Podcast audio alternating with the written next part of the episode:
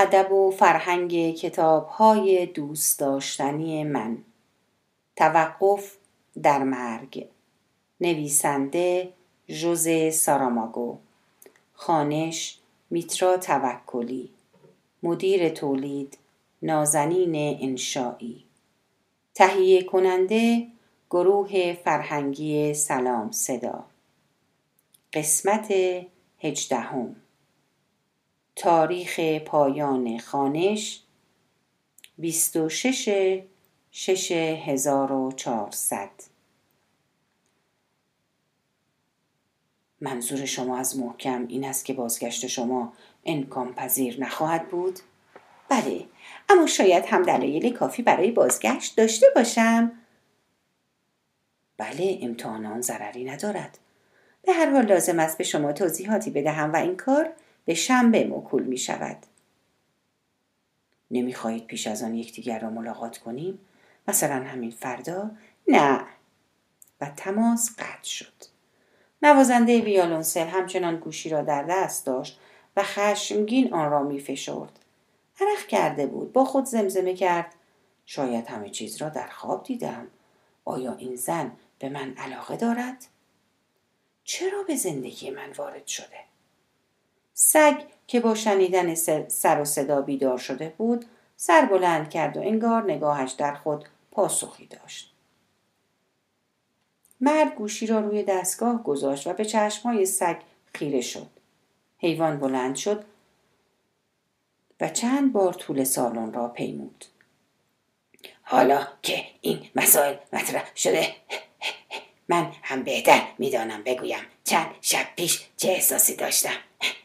احساس می کردم به جای صندلی در دامان یک زن خوابیدم. شاید همین زن بود.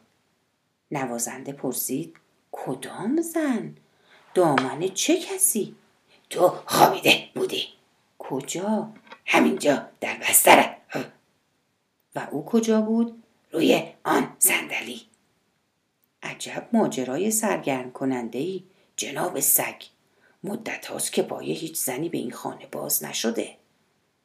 اما او اینجا بود در همین اتاق. آخر چطور؟ کی؟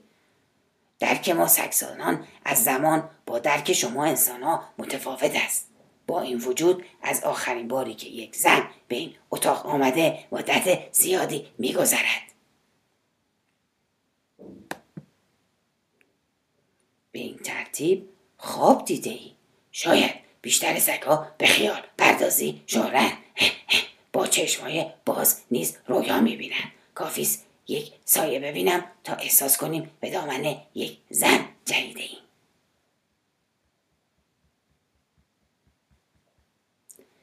مرگ در اتاق هتل در برابر آینه ایستاده بود و سرگرم درآوردن لباسهای خود بود.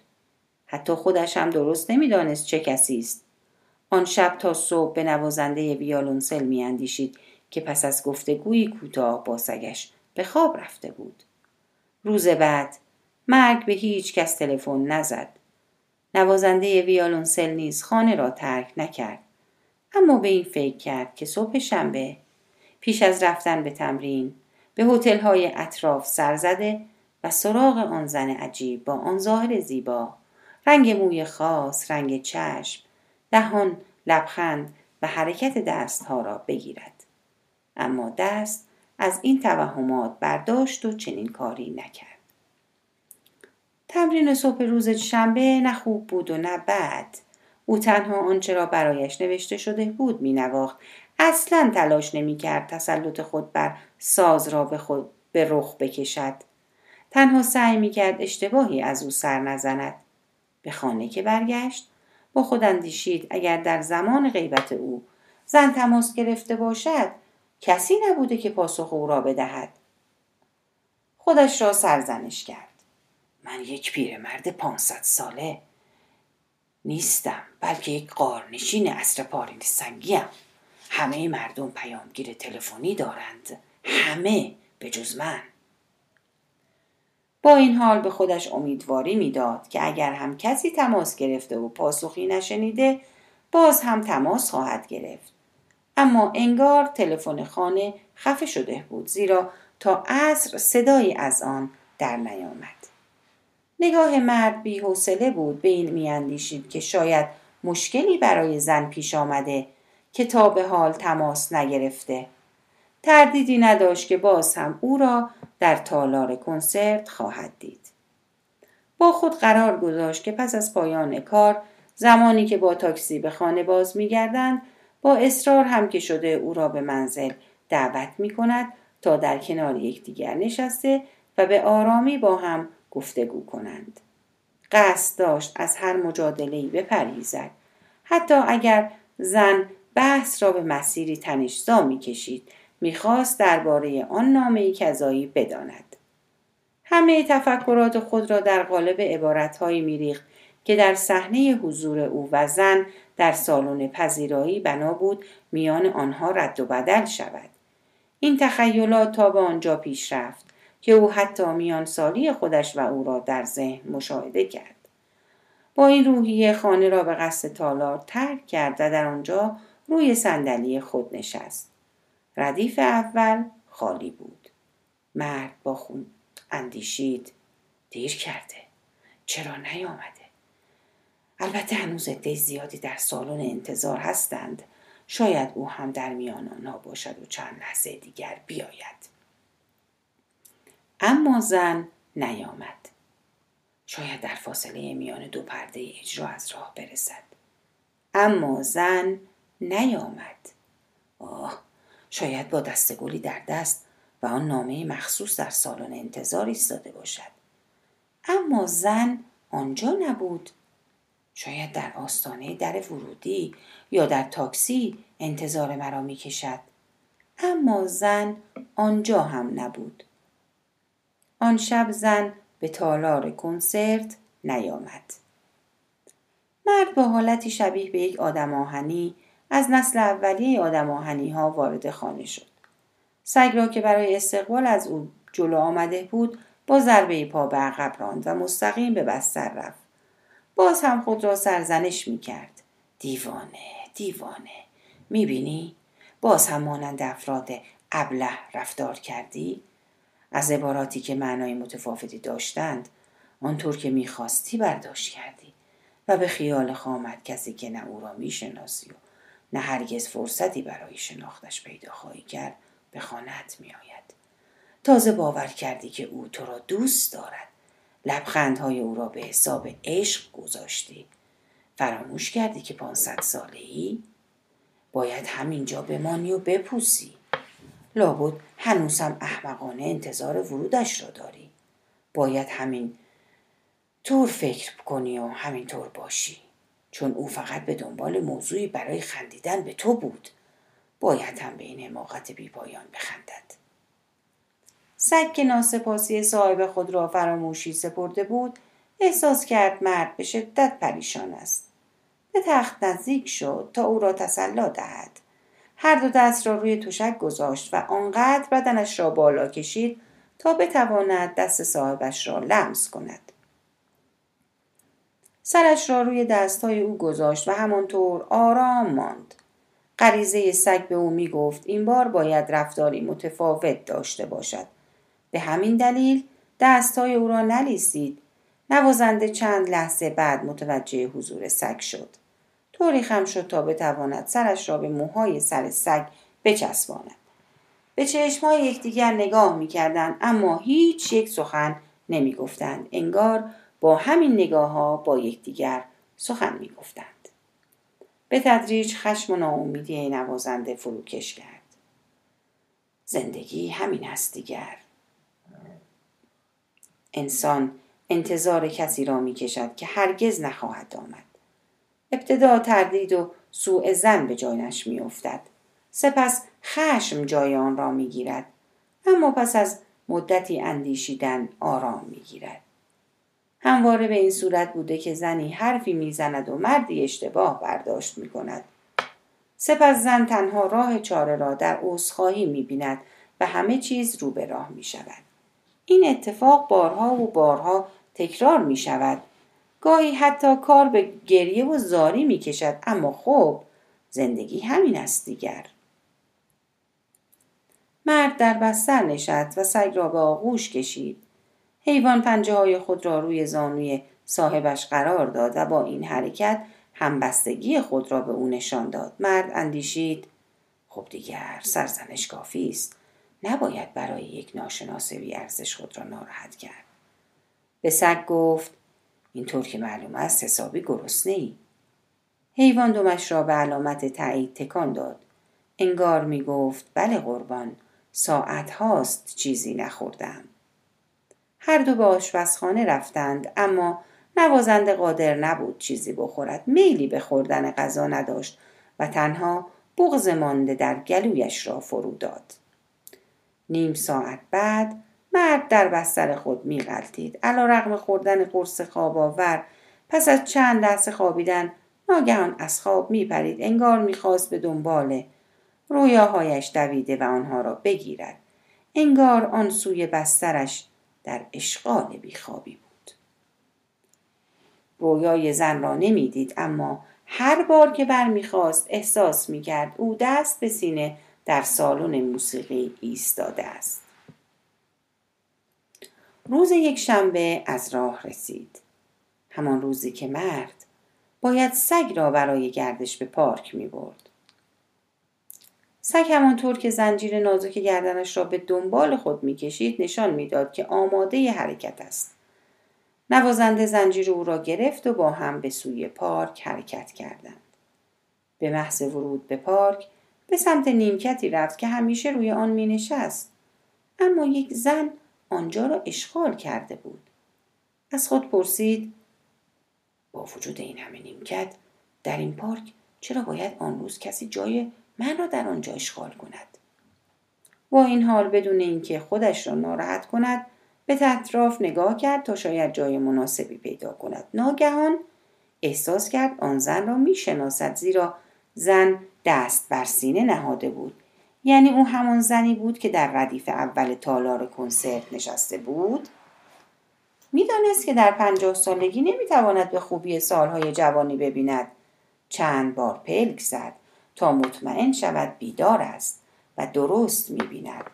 درست مانند هنرپیشه های فیلم های وستر که در بیابان ایستاده و به اطراف مینگرند یا ملوانانی که در میان آبهای دریا در جستجوی خشکی هستند. دستش را سایبان چشما کرد و با دقت به زن نگاه کرد. مطمئنا نمی توانست آن زن باشد. دست کم لباس متفاوت به تن داشت. یک دست کاپشن و شلوار چرمی. با این حال احساسی از درون به مرد گفت که او همان زن است. به هر حال به نیمکت نزدیک شد و زمانی که زن سر بلند کرد مطمئن شد که اشتباه نکرده. کنار نیمکت ایستاد و گفت آه شمایید. روز خوش. روز بخیر. امروز منتظر هر چیزی بودم جز ملاقات با شما. بله برای عذرخواهی و خدافزی آمدم. چرا؟ زیرا دیروز نتوانستم به کنسرت بیایم. نوازنده روی نیمکت نشست. زنجیر سگ را باز کرد و گفت برو بازی کن بدو. آنگاه بیان که به زن نگاه کند گفت نیازی به عذرخواهی نیست. زندگی همین است دیگر. مردم زیادی بلیط تهیه می کنند اما به دلایلی موفق به حضور در سالن کنسرت نمی شوند. این یک امر طبیعی است. زن گفت در مورد ودا هم نظر خاصی دارید؟ مرد گفت شما فرد با ملاحظه و مردمداری هستید. زیرا معمولا از کسانی که نمی‌شناسیم خداحافظی نمی کنیم. البته مسئله ای هست که ذهن مرا درگیر کرده. چه مسئله شما از کجا می دانستید من امروز یعنی یک شنبه ها به این پارک آمده و روی این نیمکت می نشینم. من تقریبا همه چیز را در مورد شما می دانم. خواهش می کنم. خواهش می کنم به بحث بیهوده پنجشنبه باز نگردید. صحبت های پنجشنبه شب را نیز تکرار نکنید. شما چیزی در مورد من نمی‌دانید زیرا ما تا به حال همدیگر را ندیده ایم. آخرین تمرین پیش از کنسرت پنجشنبه را به خاطر دارید؟ من هم در سالن بودم. نمی‌دانم از چه صحبت می کنید. زیرا رهبر کنسرت و ارکستر نسبت به حضور غریبه ها بسیار حساس هستند و فورا متوجه حضور آنها می شوند بنابراین آنچه ادعا می کنید غیر ممکن است. شاید من یک فرد استثنایی باشم. این هم از آن حرفا بود. و شاید یک معجزه. یعنی چه؟ می‌خواهید همه چیز را بدانید؟ بله بفرمایید. واقعا این را می‌خواهید؟ بله باید بگویید.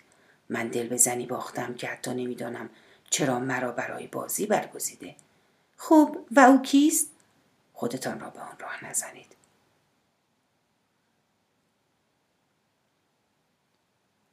درست است. شما هرگز در مورد عشق خود به من چیزی نخواهید شنید. حرفایی هست که نباید گفت. باز هم یک راز دیگر. شاید این آخرین راز باشد. زیرا دیگر اینجا نخواهم ماند بسیار خوب. پس بیش از این آزارم نده. میلی به دیدن نامه هم ندارم. اگر هم می‌خواستید نمی‌توانستید. زیرا آن را در هتل جا گذاشتم. بنابراین بهتر است پارش کنی. زن لبخند بر لب گفت در این مورد من تصمیم می‌گیرم. لازم به تصمیم گیری نیست. فقط آن را پاره کنید و دور بریزید. زن بلند شد اما مرد همچنان نشسته بود و بدون اینکه سر بلند کند گفت می‌خواهید بروید؟ بله. اما اما ما حتی دستای یکدیگر را هم لمس نکرده ایم نمی‌توانم این اجازه را بدهم. چرا؟ خب سخت است. من نمی‌توانم. خب پس لاقل برای ودا دست یکدیگر را بفشاریم.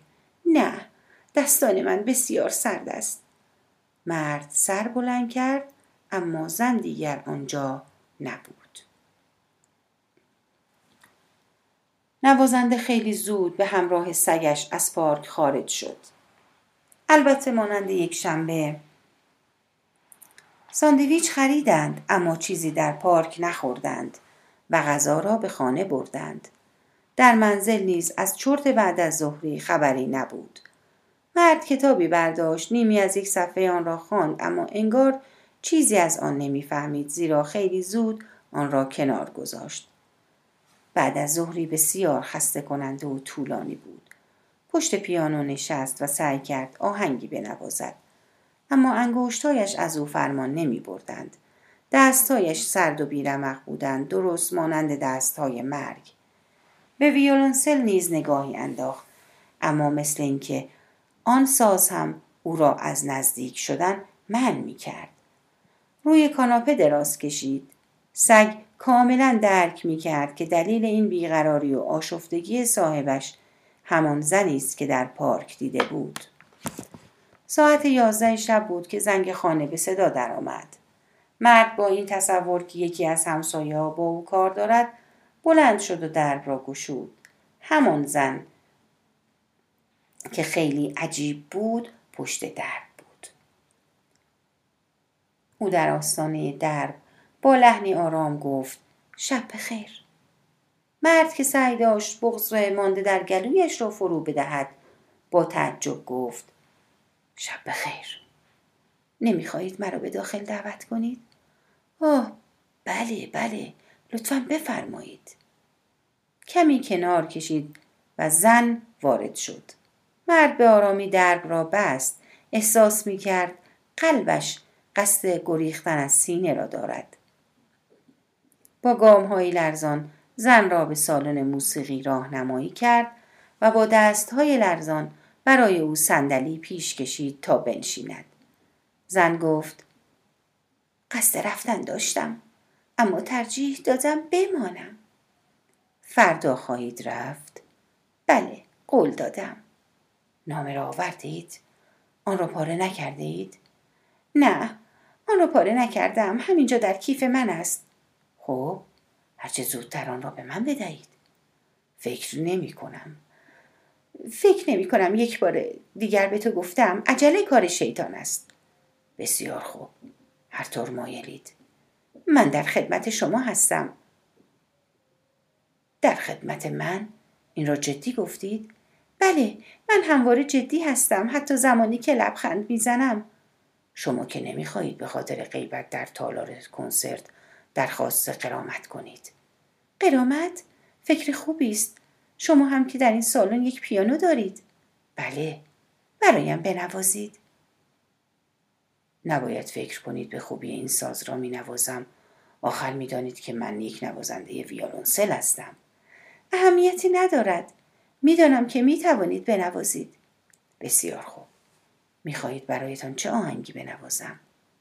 زن نگاه کوتاهی به نوتهای موجود در قفسه انداخت.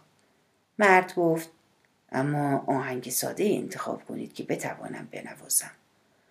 زن دفتر نوتی که سونات شماره شش باخ در آن بود برداشت و گفت من این آهنگ را می‌خواهم. مرد گفت اما این قطعه بسیار طولانی است. نواختن آن بیش از نیم ساعت طول خواهد کشید. گمان می‌کنم نیمه شب به پایان برسد. اهمیتی ندارد. به اندازه کافی زمان داریم. از طرفی در نواختن پیش درآمدان تسلط کافی ندارم. مهم نیست.